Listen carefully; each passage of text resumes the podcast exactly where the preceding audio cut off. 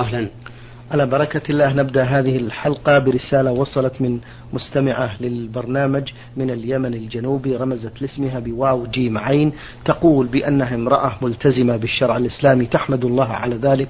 تقول ولكنني أشكو من ضعف البصر وأنا مدرسة تقول عندما أخرج من المنزل أكون ساترة لجسمي بثوب فضفاض أسود ووجهي مغطى ولا يخرج من ذلك سوى العينين أي أنني منقبة فما حكم ذلك مأجورين؟ الحمد لله رب العالمين وأصلي وأسلم على نبينا محمد وعلى آله وأصحابه ومن تبعهم بإحسان إلى يوم الدين. الواجب على المرأة إذا خرجت إلى السوق أن تستر وجهها عن الرجال. نعم. وذلك لأن ستر المرأة وجهها عن الرجال غير المحارم واجب. قد دل عليه القرآن والسنة وهو الراجح من أقوال أهل العلم. ولكن ولكن إذا دعت الحاجة إلى أن تفتح نقبا لعينيها فلا حرج بشرط أن لا يعدو ذلك سعة العين. نعم. إلا أنه إذا خيف من توسع النساء في هذه المسألة فإنه يجب سد الذرائع الموصلة إلى المحرم. وهذه قاعدة أصولية شرعية. وهي أن الذرائع الموصلة إلى المحرم يجب منعها. قال الله تبارك وتعالى ولا تسبوا الذين يدعون من دون الله فيسبوا الله عدوا بغير علم. فنهى الله تعالى عن سب آلهة المشركين مع أنها حقيقة به لئلا يوصل لئلا يكون ذريعة إلى سب الله عز وجل.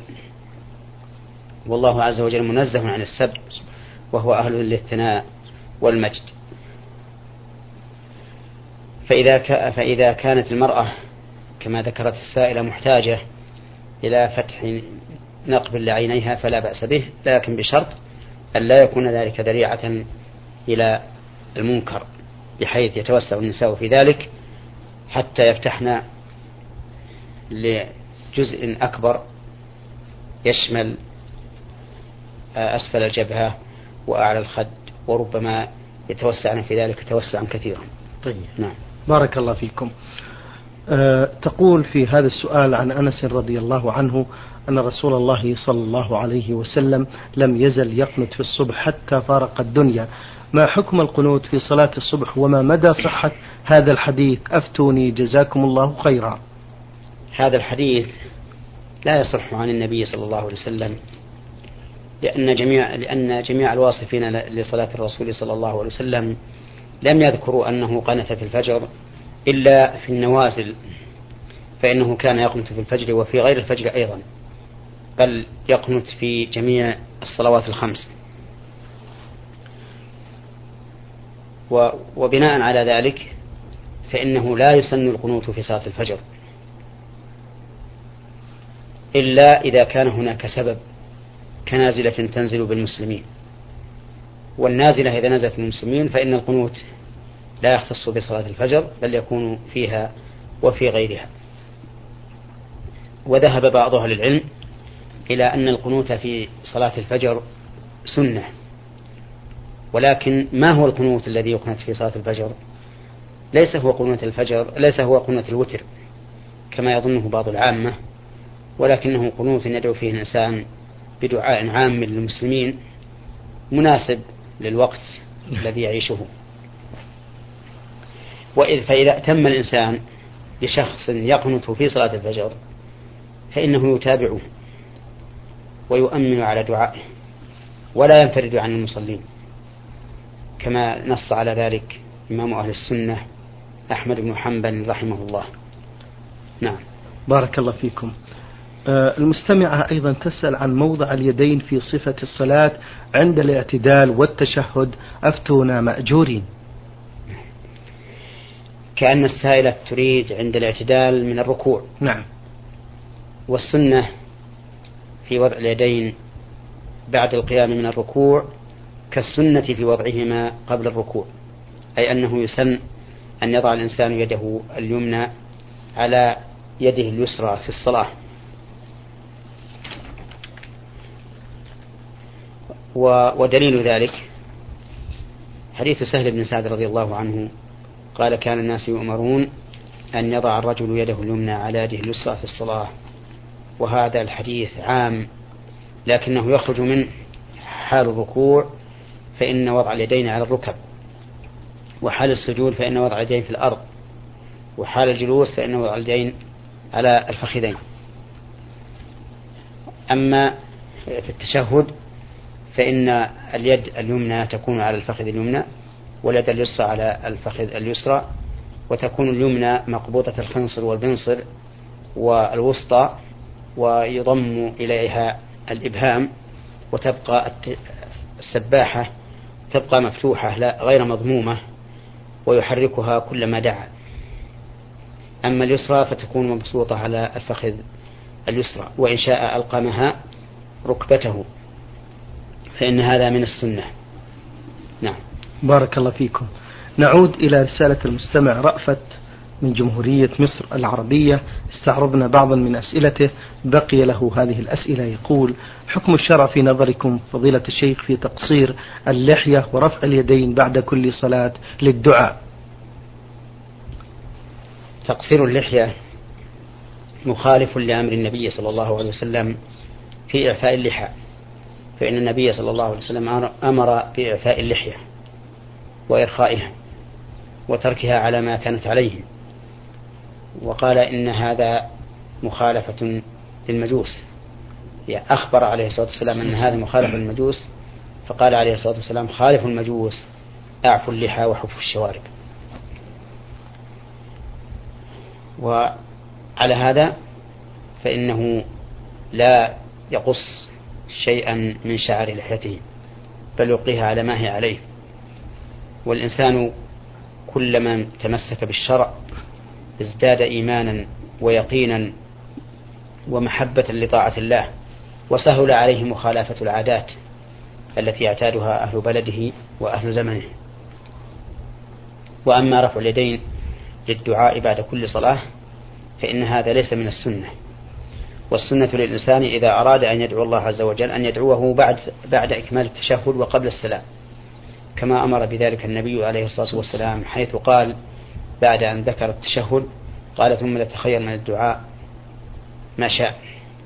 ومعلوم أن كون الإنسان يدعو قبل أن يسلم أولى من حيث النظر من كونه يدعو بعد أن يسلم لأنه إذا كان في صلاته كان يناجي ربه. فإذا انصرف من صلاته انقطعت المناجاة. وكون الإنسان يدعو الله عز وجل في حال المناجاة أولى من كونه يدعوه بعد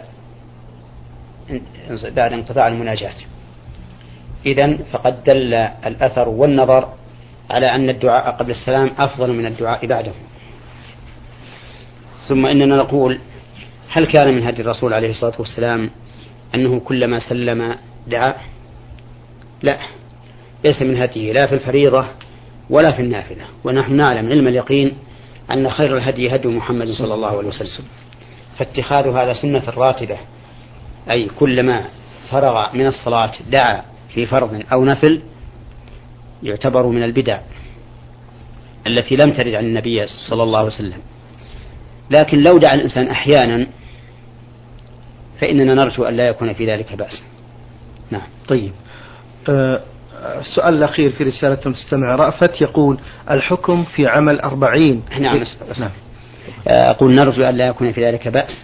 ما لم يكن الإنسان أسوة وقدوة كالعالم الذي إذا رآه العامة ربما يرون أن هذه سنة راتبة دائمة فإنه في هذه الحال لا يدعو بل يجعل دعاءه قبل أن يسلم. طيب. نعم. ما الحكم في عمل أربعين للمتوفى يقرأ فيها القرآن ويجتمع الناس للتعزية؟ هذه من البدع طيب. التي يصنعها بعض الناس. إذا أتم الميت أربعين يوما أقاموا له مأتما يجتمعون فيه إلى بيت الميت إلى بيت الميت ويقرؤون القرآن وينيرون المكان وهو في الحقيقة من باب تجديد الحزن المنهي عنه. وكذلك نقول في اجتماع الناس بعد الوفاة في في بيت يقرؤون فيه القرآن ويوقدون فيه الشموع واللمبات ويصفون الكراسي كل هذا من البدع. والسنة لمن مات له ميت أن يغلق بابه. وأن لا يجلس لأحد لكن من كان من من أقاربه الذين يعتبر عدم حضورهم إلى بيته قطيعة رحم فلا حرج عليهم أن يحضروا إلى البيت ويعزوا المصاب وينصرفون وينصرفون. أما إقامة الولائم التي هي مآتم في الحقيقة وهي مآثم أيضا فإن هذا من البدع والمنكرات التي لا يليق بالمسلم أن يفعلها. وقد كان السلف الصالح يعدون صنع الطعام والاجتماع إلى أهل الميت من النياحة. وهذه المسألة يعني الاجتماع إلى أهل الميت في بيته على الوجه الذي ذكرته توجد في كثير من البلدان الإسلامية ولكنني أرجو الله عز وجل بما من الله به من اليقظة في الشباب أن يكون الجيل المقبل إن شاء الله. قاضيا على هذه العادات التي لم تكن من عادات السلف. نعم. بارك الله فيكم فضيلة الشيخ. آه المستمع هاني محمد من الأردن عمان يقول الكتب الشرعية التي تنصحون بها طالب العلم المتوسط. أولا أقول لا كتاب أفضل من كتاب الله سبحانه وتعالى. فالذي أحث إخواني عليه هو أن يعتنوا بالقرآن حفظا وفهما وعملا. فقد كان الصحابة رضي الله عنهم لا يتجاوزون عشر آيات حتى يتعلموها وما فيها من العلم والعمل. تعلموا القرآن والعلم والعمل جميعا. ثم بعد ذلك الاعتناء بما صح عن النبي صلى الله عليه وسلم من الأحاديث. ومعلوم أنها أعني الأحاديث التي صحت عن النبي صلى الله عليه وسلم كثيرة جدا وطالب العلم المبتدئ أو المتوسط لا يمكنه الإحاطة بها. لكن هناك كتب مصنفة في هذا الباب يمكن الرجوع إليها مثل كتاب عمدة الأحكام لعبد الغني النابلسي ومثل كتاب الأربعين النووية للنووي رحمه الله وغير ذلك من الكتب المختصرة. ثم بعد هذا يرتقي إلى الكتب المطولة. نوعا ما كبلوغ المرام ومنتقى والمنتقى من أخبار المصطفى. ثم بعد هذا يزداد بقراءة كتب الأحاديث المصنفة كصحيح البخاري وصحيح مسلم. أما في الفقه فينظر إلى أخصر كتاب ألف في ذلك يقرأه. لينتفع به ويطبقه على ما عرفه من الأدلة حتى يكون جامعا بين المسائل والدلائل. أما في النحو فيأخذ بالكتب المختصرة أولا مثل كتاب الأجرمية فإنه كتاب مختصر مبارك مفيد مقسم تقسيما يحيط به المبتدئ ولا سيما إذا يسر الله له من يقربه بالشرح. ثم بعد هذا أنصحه بأن يحفظ ألفية ابن مالك رحمه الله وأن يتفهم معناها لأنها ألفية مباركة فيها خير كثير. ثم إني أنصح أيضا أن يلازم شيخا يثق به في علمه ودينه وأخلاقه.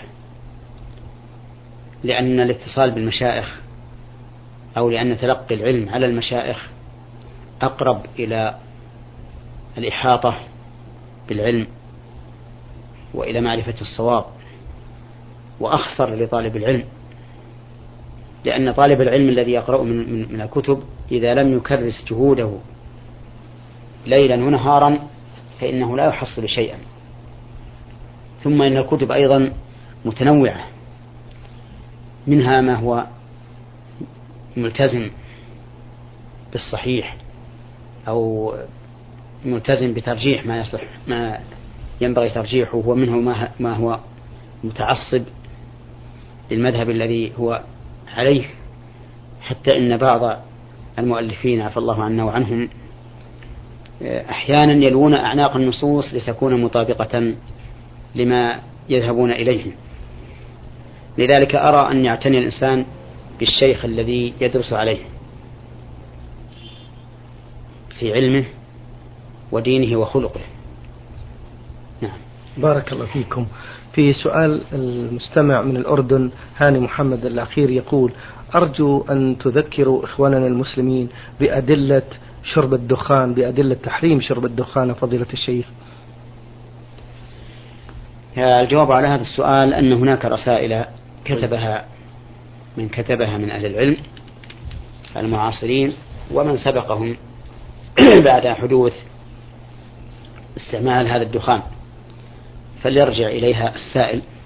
وقد أجمع الأطباء في الآونة الأخيرة على ضرر هذا الدخان وأنه سبب لأمراض مستعصية مثل السرطان نسأل الله العافية. ولهذا نحن ننصح جميع إخواننا المسلمين عن شربه لما يتضمنه من إضاعة المال وفساد الأحوال والأمراض التي تكون مستعصية. حتى على الأطباء وقد شاهدنا من عصمه الله منه بعد أن كان مبتلا به فوجدناه زاد صحة ونشاطا وقوة وسلم ماله من من الضياع الذي كان عليه قبل أن يتوب إلى الله. نعم. هذه أختكم في الله ميم ميم ألف الدوحة قطر تقول لقد اعتدنا في نصف شهر شعبان من كل سنة بتوزيع بعض الأطعمة والمأكولات على الجيران تصدق فهل هذا العمل بدعة؟ نعم هذا العمل بدعة وذلك لأنه لم يكن على عهد النبي صلى الله عليه وسلم وأصحابه. وكل ما يتقرب به العبد مما ليس على عهد النبي صلى الله عليه وسلم وأصحابه فإنه يكون بدعة. لقول النبي عليه الصلاة والسلام عليكم بسنتي وسنة الخلفاء الراشدين المهديين من بعدي وإياكم ومحدثات الأمور. حتى لو فرض أن الإنسان قال أنا لا أقصد بذلك التقرب إلى الله ولكنها عادة اعتدناها. نقول تخصيص العادة بيوم معين يتكرر كل سنة يجعل هذا اليوم بمنزلة العيد. ومن المعلوم أنه ليس هناك عيد في الشريعة الإسلامية إلا ما ثبت في الشريعة كعيد الفطر وعيد الأضحى. وكذلك يوم الجمعة هو عيد للأسبوع. وأما النصف من شعبان فلم يثبت في الشريعة الإسلامية أنه عيد. فإذا اتخذ عيدا توزع فيه الصدقات أو تهدى فيه الهدايا على الجيران كان هذا من اتخاذه عيدا. نعم. بارك الله فيكم. في سؤالها الثاني تقول المستمعة هل يجوز للمرأة المسلمة أن تقضي أي تصوم ما قد يفوتها من شهر رمضان مقدما أي قبل حلول شهر رمضان المبارك مقارنة بجواز تقديم زكاة الفطر لعدة سنوات خوفا من القحط أو الفقر؟ نقول لها هذا السؤال غريب جدا. فإنه لا أحد يفرض أن يصوم الإنسان رمضان قبل حلول رمضان. كما أنه لا أحد يفرض أن يصلي صلاة الظهر قبل زوال الشمس. وإذا قدر أن أحدا صام رمضان قبل حلول رمضان فإن هذا الصيام لا ينفعه ولا يثيبه الله عليه لأنه بدعة بل هو إلى الإثم منه بل هو إلى الإثم أقرب منه إلى السلامة وقد ثبت عن النبي عليه الصلاة والسلام أنه قال لا تقدم رمضان بصوم يوم ولا يومين إلا رجل كان يصوم صوما فليصمه. كل هذا خوفا من أن يحتاط الإنسان فيتقدم على رمضان بيوم أو يومين. وأما قياسها على زكاة الفطر فإن زكاة الفطر لا يجوز تقديمها. ولو لخوف القحط. بل لا لا تؤدى زكاة الفطر لشهر من من شهور رمضان إلا قبل العيد بيوم أو يومين فقط. فإذا كان الرجل لو أخرج زكاة الفطر لهذا العام في منتصف رمضان لا تجزئه الزكاة على قول الراجح فما بالك بمن يقدم زكاة الفطر لعدة سنوات؟ هذا لا يقوله أحد. ولا وما كنت أظن أن أحدا يسأل هذا السؤال. ولكن على كل حال من سأل فإن الواجب إجابته. وحينئذ نقول ألا يجوز أن يصوم أحد رمضان قبل حلوله؟ ولا يجوز أن يقدم أحد زكاة الفطر قبل الفطر إلا بيوم أو يومين فقط.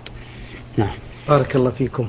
هذا المستمع عبد الله إبراهيم زياد يقول في السؤال لقد سمعت من بعض أهل العلم من يرغب في صيام النصف من شهر شعبان ويذكر أن الرسول صلى الله عليه وسلم كان يصوم ثلاثة أيام من كل شهر ومن ضمن هذه الأيام النصف من شعبان ولذا فهو سنة وليس ببدعة. أيضا الاحتفال بأيام شعبان لأنها الأيام التي تحولت فيها القبلة من بيت المقدس إلى المسجد الحرام. أجيبونا إجابة مفصلة حول هذا الموضوع وجزاكم الله خيرا يا فضيلة الشيخ. أما صيام النصف من شعبان بناء على أنه أحد أيام البيض التي أمرنا بصيامها. وهي الثالثة عشر والرابعة عشر والخامسة عشر. فإذا صام الإنسان أيام البيض في شعبان فإنه كصيامها في رجب وفي جمادة وفي ربيع وفي صفر وفي محرم وفي ذي القعدة. و ولكن كونه يخصص النصف أي يوم النصف فقط هذا لا يدل على أنه صامه من أجل أنه من أيام البيض. بل يدل على أنه صامه لأنه يوم النصف من شعبان. وهذا يحتاج إلى دليل. والحديث الوارد في هذا ضعيف. وعلى هذا فلا يسن للإنسان أن يخصص يوم النصف من شعبان بالصيام. وأما ما ذكره من الاحتفال بأيام شعبان لأن القبلة حولت فيه فهذا يحتاج أولا إلى صحة النقل في أن القبلة تحولت في شعبان. وعلى تقدير صحة ذلك فإنه لا يجوز اتخاذ هذه الأيام عيدا يحتفل فيه.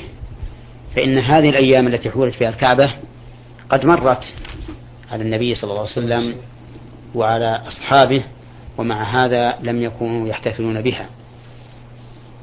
والواجب على المسلمين أن يتبعوا آثار من سلف من الصحابة والتابعين لهم بإحسان وأن لا يغتروا بما يعمله الناس اليوم فإن كثيرا منها خارج عن سنة الرسول صلى الله عليه وسلم وهو محدث. وقد قال النبي عليه الصلاة والسلام كل محدثة بدعة وكل بدعة ضلالة نعم. بارك الله فيكم هذه رسالة وصلت من المستمعة عين فام ميم جدة تقول بأنها امرأة متزوجة وقد أنجبت ولدا ثم حملت بعده على طول فالآن تريد أن ترتاح بعد الثاني لأنها أصيبت بفقر الدم في الأول والثاني فهل يجوز لها استخدام المانع من حبوب منع الحمل أو اللولب؟ علما بأن زوجها يمنعها من استعمال أي مانع فأرجو النصح له لعله ينتفع بالنصيحة مأجورين. آه، لا شك لا شك أن كثرة الولادة مما يزيد الأمة قوة ويحصل به مراد رسول الله صلى الله عليه وسلم حيث قال تزوجوا الودود الولود. ولا شك أيضا أن المرأة إذا حملت يلحقها الضعف. لقوله تعالى ووصينا الإنسان بولديه حملته أمه وهنا على وهن. ولا شك أيضا أن المرأة إذا حملت فإنها تحمل الولد كرها وتضعه كرها. كما قال الله تعالى ووصينا الإنسان بولديه حملته أمه كرها ووضعته كرها. ولا شك أن المرأة إذا حملت يلحقها التعب والإعياء. وإذا كان هذا أمرا مألوفا معتادا فإنه لا ينبغي للمرأة أن تتضجر منه وأن تتهرب منه.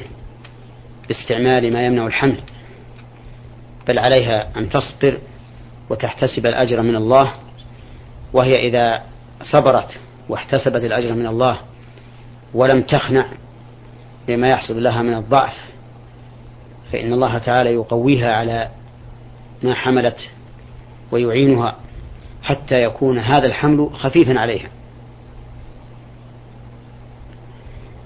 نعم لو فرض أن هناك أمور أمورا عارضة غير معتادة تحصل للمرأة عند الحمل فحين فحينئذ ينظر في الأمر. وما ذكرت السائلة من أنها أصيبت بفقر الدم فهذا أمر طبيعي. إذ أن المرأة إذا حملت فإنه ينصرف جزء كبير من دمها إلى الحمل. ولكن إن كان هذا الذي أصابها من فقر الدم أمرا زائدا على المعتاد ولم تتمكن من السلامة منه بأخذ المقويات ففي هذه الحال ينبغي لزوجها أن يراعيها وأن يرخص لها في استعمال ما يمنع الحمل ولكنني أحذرها وغيرها من النساء من استعمال العقاقير والحبوب لأن هذه مضرة على المدى الطويل.